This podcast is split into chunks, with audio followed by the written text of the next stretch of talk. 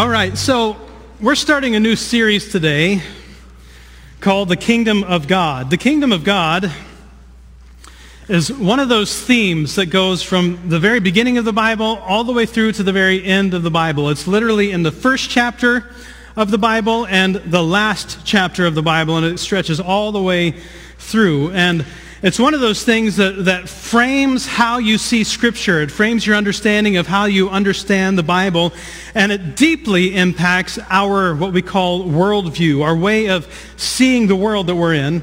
And when you understand how the kingdom of God works and how God designed things to work, then you can look at a chaotic world like we live in today, and you can see, oh, this, this all makes sense. We, we may not like it. We may wish it was a different way, but, we, but it all makes sense. So we're going to spend the next three weeks talking about the kingdom of God and trying to get a good biblical, biblically thematic understanding of this idea so that it can paint our understanding of Scripture and of life. A few years ago, Netflix came out with a series called Stranger Things. Anyone seen that series, Stranger Things? Okay, yeah. It was, it was like a huge, what do you call that? A uh, cult sensation? Is that what it's called? A cult classic? Kind of a is that, is that the right term? Okay. Has a bunch of stuff from the 80s in it, so kids that grew up in the 80s like seeing, like seeing a lot of those things. Um, it's fun to watch, watch TV shows recreate what life was like back when we were growing up as kids. Um, but it, it, it, blew up, it became super popular. Of course, we live out in the country. We don't have good enough internet to stream a show like Stranger Things. So it was super popular for two or three years until Netflix finally put it out on DVDs and we were able to watch it. So we watched it, we, we like caught up with the craze two years after the fact. And then the same thing with the second season. We waited two years until the second season and, and the third season. I, I uh, actually went to a great deal of effort to put uh, stuff on my computer so that I could download it from Netflix so we could watch it sooner than the DVDs came out. So we have watched it. Um, in it, they, they have what they call the upside down. And it's kind of this whole, the, the whole premise of the, of the show is built on the upside down, which is supposed to be an alternate dimension that exists in parallel with the human world. So there's a, an alternate world that exists in parallel with the human world that we're used to. And everything in this alternate dimension is linked together in a hive mind that is controlled by the mind flayer, F-L-A-Y-E-R, mind flayer, which is an enormous superorganism. All right, so I'm just kind of get, painting the context, painting the uh, scene here. This hive mind has a group of predators called demogorgons, or uh, sometimes they call them demagogs or demogorgons, demogorgs, depends on who you're talking to, because that's a term pulled out of, uh, out of uh, something else. But these, these are predators that come out of the alternate reality to hunt and kill humans. So on November 6, 1983, during an experiment hosted at Hawkins National Laboratory, a child test subject named Eleven made interdimensional contact with a demogorgon and unintentionally opened the gate between the two dimensions. So it's uh, a, a young girl who's named Eleven because she's an experiment. Through this gate, the Mind Flayer began using its dominion over the upside down to invade the town of Hawkins, spreading biological matter with the assumed goal of eventually invading the entire earth. It's essentially a clash of two kingdoms uh, uh, that occupy the same physical world, only in two different disconnected dimensions. At least they had been disconnected until someone opened the gate between the two. Well, ever since this, this series came out, there have been a lot of comparisons to, to the upside down and, and, the, and the weird world of Stranger Things to the kingdom of God and the kingdom of this world that, uh, that we live in. People have talked about the kingdom of God being an upside down kingdom, and you'll hear that phrase thrown, thrown about quite a bit. And, and they, what they mean is that the kingdom of God is upside down from the kingdom of the world that we live in. But I actually resist that idea. I think it's the other way around. So I, I think, and I think we can make a pretty good case, that we are living in the upside down. The world that we're, that we're surrounded by right now is the upside down world. It's the world that's been flipped on its head. And there is a different reality that is right side up, that is how God intended it to be. But right now, we're in this upside down world. We're in this upside down kingdom where everything is wrong, where nothing is going like it's supposed to. And even, even the most non-Christian, farthest away from God person observing how our world is going right now says things are not as they should be. Right? And it doesn't take an expert to look, to look at the world and say, something went wrong. Something is messed up about the world we live in. Well, the world we live in is under the control of what the Bible calls the evil one, the devil, and Satan. You can read that in 1 John 5:19 that the world is under the control of the evil one. So I'm going to list off a bunch of scriptures for you. Uh, Ephesians 2 verse 1 and 2 says, "As for you, you were dead in your transgressions and sins, in which you used to live when you followed the ways of this world and the ruler of the kingdom of the air, the Spirit, who is now at work in those who are disobedient.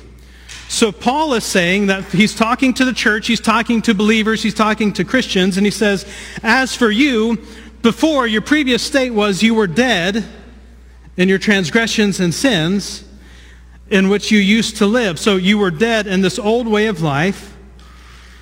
And in this old way of life, you were dead because you followed the ways of this world and you followed the ruler of the kingdom of the air. And that is the Spirit who is now at work in those who are disobedient. So as we look around the world today, we can see people who are trapped in the same kind of a bondage where they followed the ways and the ruler of this world, the Spirit who is now at work in those who are disobeying. Jesus at the Mount of Transfiguration, when we saw, when uh, Peter, James, and John saw this intergalactic moment where Jesus was, was glorified, he was, he was illuminated, he, he was literally transformed. The word means metamorphosis, transform. At that moment, when, when the disciples heard that, Jesus says, this voice was for your benefit, not mine. Now is the time for judgment on this world. Now the prince of this world will be driven out. And I, when I am lifted up from the earth, will draw all people to myself. So here at this moment that we're starting to head into the remembering of the season where Jesus is about to be crucified, there's a, a, an, an amazing change that happens in the world. The prince of this world was about to be driven out, and it was connected to Jesus being lifted up on the cross. John 12, 32 and 33.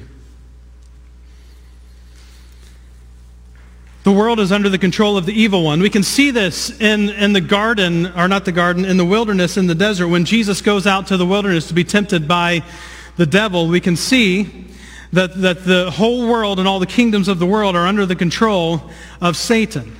And, and the reason we know that is because Satan actually offers to give Jesus control of what he has control over. Matthew chapter 4, verse 8. Again, the devil took him to a very high mountain and showed him all the kingdoms of the world in their splendor. All this I will give you, the devil said, if you will bow down and worship me. So the devil, knowing what was about to happen, knowing that the time had come where he was going to start being driven out, because remember, the devil knows Scripture. He's, he's very well studied in the Scriptures. Um, so because he probably likely knew that he was about to be driven out, he wanted to supplant the whole mission at the very beginning and offer Jesus the rule of his kingdom instead. So the world is under the control of the evil one. And the world is the system and structure that's around us on a daily basis. Even though the earth and everything in it, as the psalmist says, belongs to God, the psalmist says, the earth and everything in it, the fullness thereof, belongs to God. God has turned the dominion of the earth over to the devil. As J.R.R. Tolkien once said, certainly there was an Eden on this very unhappy earth. We all long for it, and we are constantly glimpsing it. Our whole nature at its best and least corrupted is gentlest and most humane, is still soaked with a sense of exile.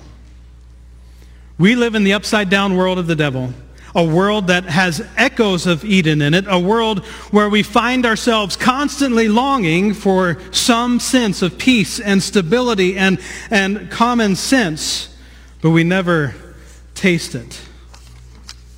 Why? Why is it this way? Why is the world this way? That's what we're going to be digging into in this series. Soaked with a sense of exile, longing for Eden, utopia. You can see this desire for utopia in the world today.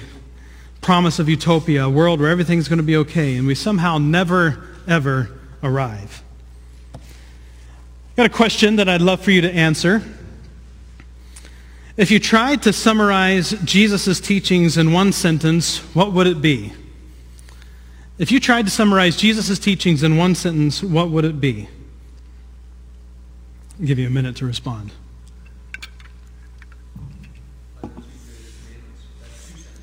Two greatest commandments. Love the Lord your God with all your heart, mind, soul, and strength, and love your neighbor as yourself. One long run-on sentence. yes. Liberating? Yeah, good. If you tried to summarize Jesus' teaching in one sentence, what would it be? Redemption. So we've gone from one sentence down to one word. We're doing even better.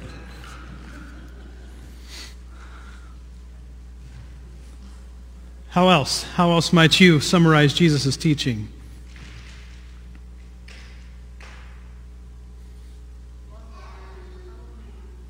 Love of God and love of man. Good.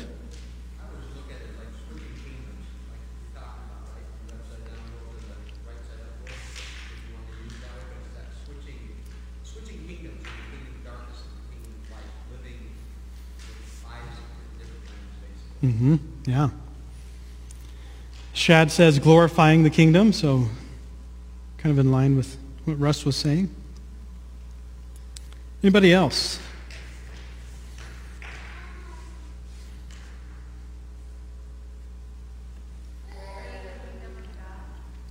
You say bringing the kingdom of God? Yeah, okay, so what did Jesus talk about more than any other thing? Now, you guys are supposed to say the wrong answers first, and then we reveal the right answer. So pretend Russ didn't say that. What do you think Jesus talked about more than any other thing? what? Tacos?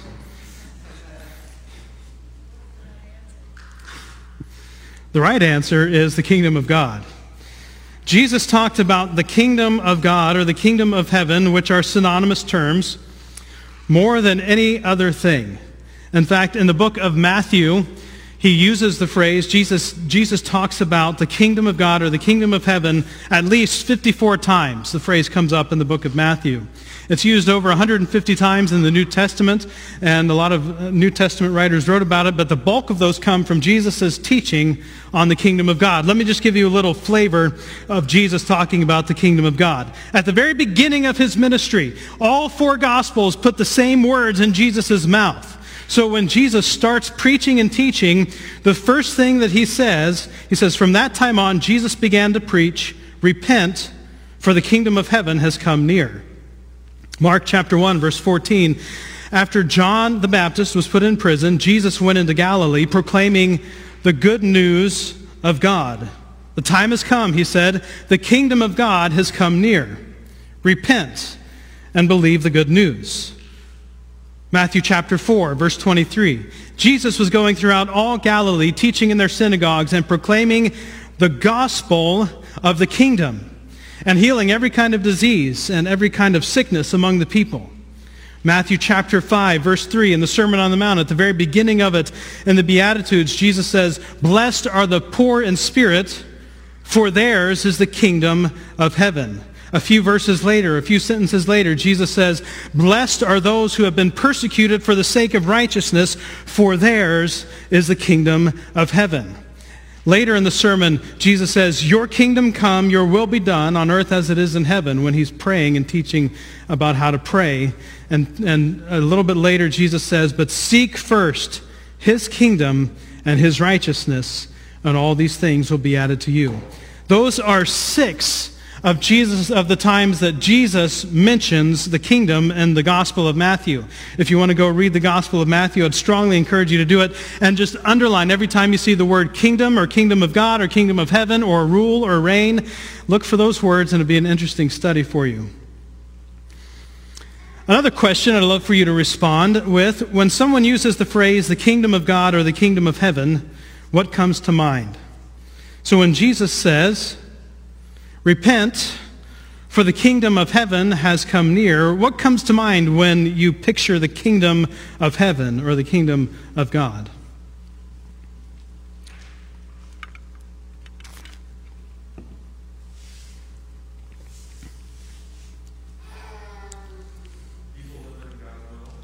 people living in God's will. See, there we go with the right answer again.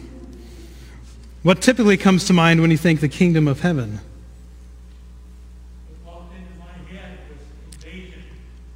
Invasion? Yes. Good. For some, when we think kingdom of heaven, we probably think heaven, right? When we think the idea of, of the kingdom of heaven, uh, probably the first picture that would come to mind would be God ruling in heaven. God, God ruling in this place that is other than here, right?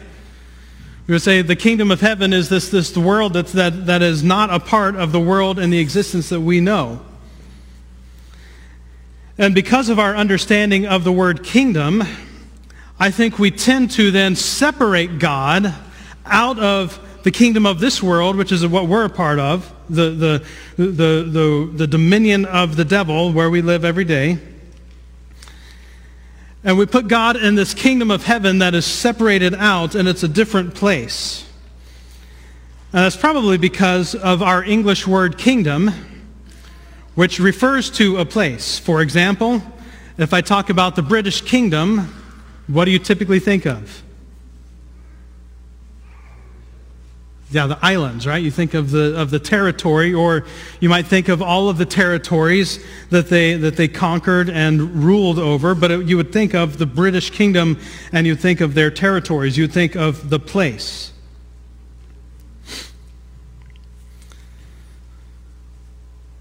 But in Greek and Hebrew, the word kingdom actually has a little bit different meaning. It doesn't refer specifically to a place. The place is implied. But the word kingdom refers to the activity of the kingdom, right? It refers to ruling or reigning. It refers, refers to the rule or reign of a king with the place that the king is ruling over implied. So the British kingdom, would, if the Bible was talking about kingdom, it would talk about the rule and reign of Queen Elizabeth with the place of the UK implied, right? So there's a little bit of a difference. So, so when the Bible's talking about kingdom, it's not talking specifically about a place. It's talking about the rule and reign of God or the rule and reign sometimes of kings in, in the Old Testament, sometimes the rule and reign of the prince of this world. Throughout Scripture, you'll see that idea. But it's using the idea of ruling when it talks about kingdoms. We tend to think of God's kingdom as a place other than here. We think of God's kingdom being in heaven, where God's will is just done because it's heaven. But this, where we are, is very clearly not heaven. And God's will is not done here in the same way that God's will is done in heaven.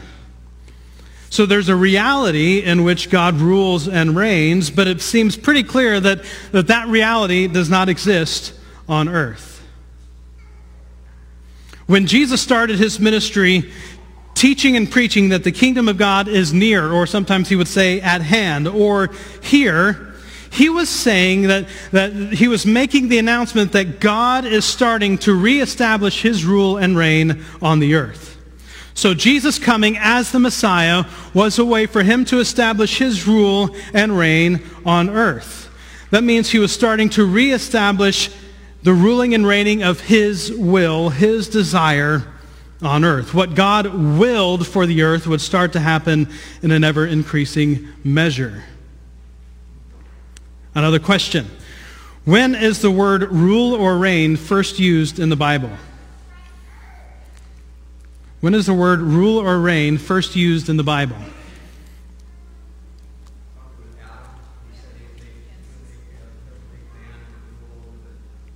Yeah, Genesis chapter 1, the first chapter of the Bible, verse 27 and 28. God created mankind in his own image. In the image of God, he created them. Male and female, he created them. So God blessed them and said to them, Be fruitful and increase in number. Fill the earth and subdue it.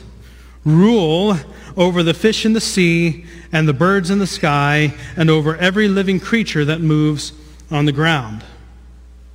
Yeah, so Shad got it right. He said Genesis.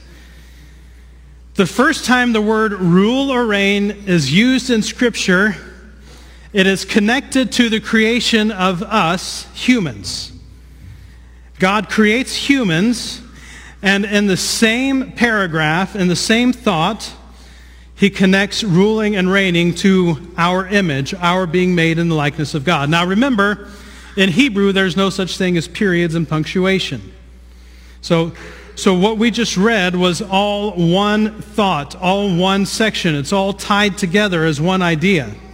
So it's not like there's the image of God and then we stop and then we have the idea of being fruitful and filling the earth and ruling over the earth. It's all one thought, one idea, all connected together. So being made in the image of God is connected to ruling over creation. Now we, and I have to confess, I probably, I've probably focused on this too much. We've, we've restricted our understanding of being made in the image of God too much to our makeup. Right? We, when we talk about being made in the image of God, we're probably talking about being like God in body, mind, and soul or spirit. Right? We, we have a body, we have a mind, and we have a spirit. And so we say that's how God made us in his image. And there's nothing else in all of creation that has the same makeup as we do and the same way that we do. So that is what sets us apart. And we talk about our physical makeup. Some, some cultures would maybe bring in the morality and how we've tried to separate ourselves from, from the rest of creation because we have morals, right? We, we, we don't want to kill others and eat them. That's something that only happens in the animal kingdom. It doesn't happen in the human kingdom, right? So, so we might stretch it to that, but we very rarely ever connect the idea of being made in the image of God all the way out to the fact that God made us in his image for a purpose to rule and reign on the earth. So we can't disconnect image of God from ruling and reigning over creation. In God's perfect world in the garden, the primary purpose of our existence was to rule and reign over the earth as his image bearers. God created you and me. He created Adam and Eve. His, his original, originally intended purpose was that we would bear his image represent the image of God among all creation and rule and reign over creation as his representatives. Well, being made in God's image has several significant implications for our lives. We all have been given a, un- a unique status among creation. We often talk about the dignity that comes with being made in the image of God, that all people are made in God's image and, and deserve to be treated with dignity and respect. But we may add a word to that. There is a divine dignity that comes with being a human. That being made in God's image has a divine dignity to it because we are made in God's image to rule and reign as God's representatives. Another implication is that, that God created humans to represent himself through us on the earth.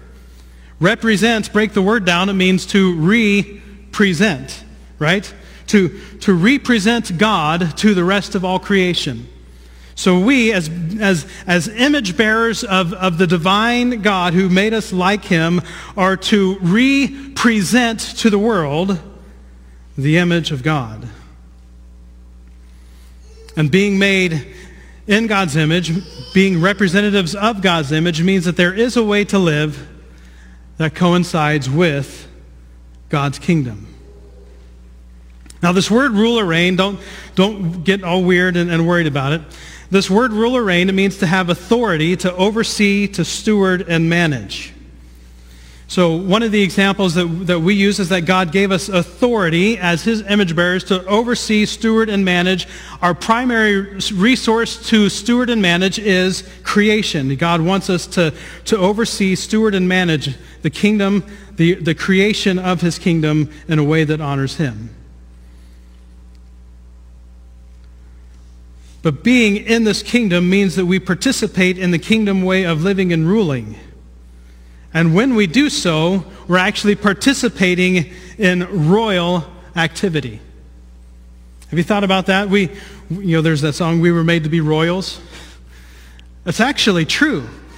You know, if, if you, if you, if you kind of scour scour a lot of the songs and music and, and, and art and things of, of our culture and society, you'll find what Tolkien was talking about. You'll, you'll find echoes of Eden. You'll find this, this longing for the way things were and, and just missing the mark, constantly missing the mark, but still hearing those themes in there because we actually are made to be royals. We are made to be divine, being made in God's image. And I want to prove that to you from Psalm 8.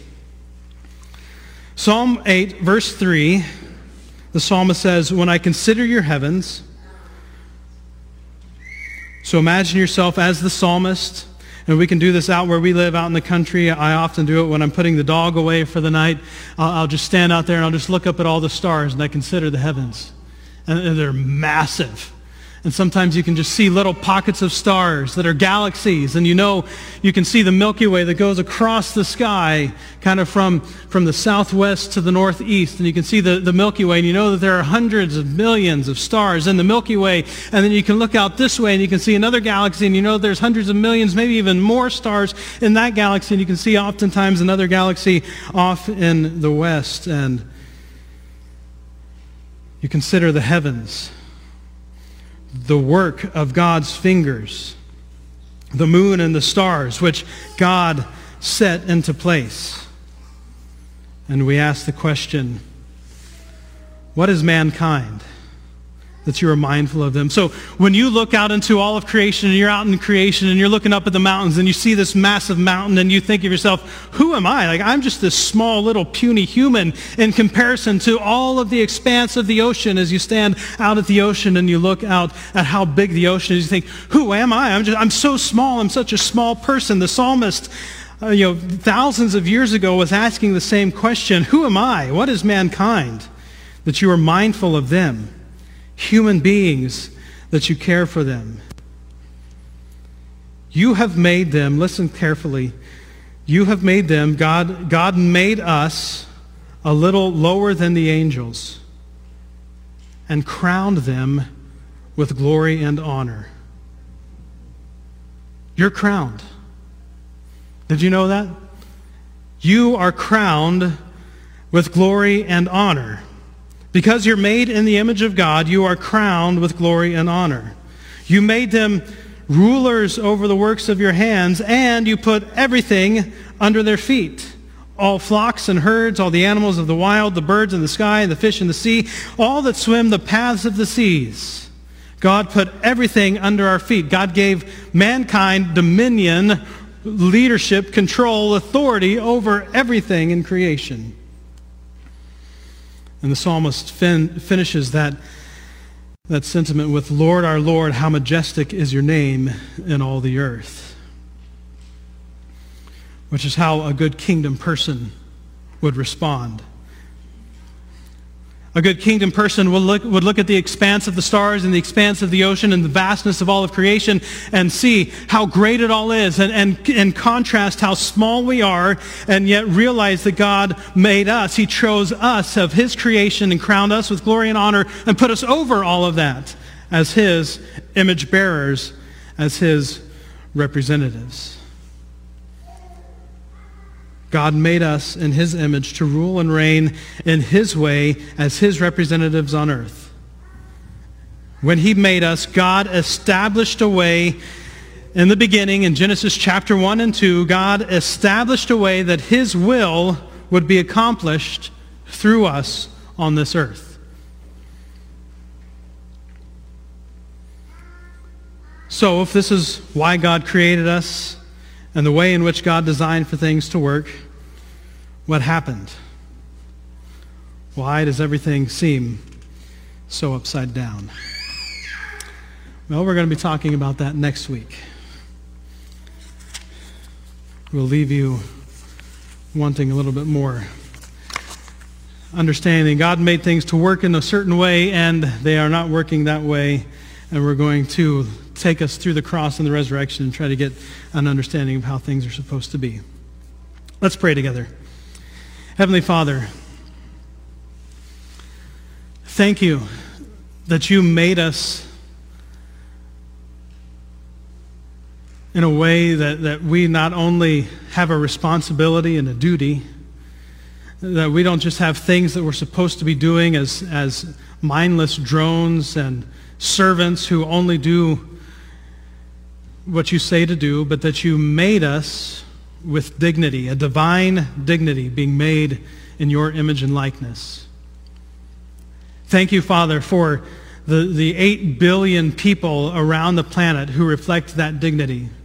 The, peoples, of, peoples of all races and nations, ethnicities, backgrounds, creeds, and all the different things that we can imagine, all, as vast as they may be, represent the image of God.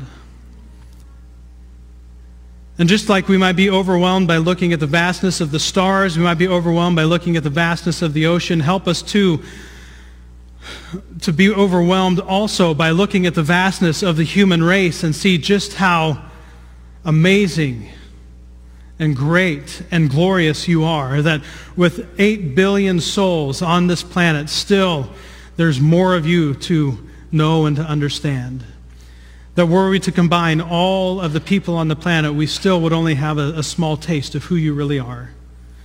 You are a great and glorious God. You are, you are, you are immense and you're beyond measure. You're beyond our understanding. Lord, our Lord, how majestic is your name in all the earth. I pray, Father, that as we, as we ponder this idea of being made in your image, that you would help us, that you would start to reframe the way that we see the world around us, and that you would use us to be image bearers in, in the darkness of this world, that we would start to walk as sons and daughters of, of, the, of the Most High God, crowned with the glory and honor of the King of Kings and Lord of Lords, that, that we are made in the image and likeness of Christ that we are co-heirs with Christ, that we have an inheritance alongside Christ as we labor alongside Christ in the work that was given to us. Help us, Father, to see the greater call that you put on us and to embrace that in more and more areas of our lives, that we may go out and be your representative, shining brightly the light of the hope of the gospel of Jesus Christ into a very dark and upside down world. In Jesus' name, amen.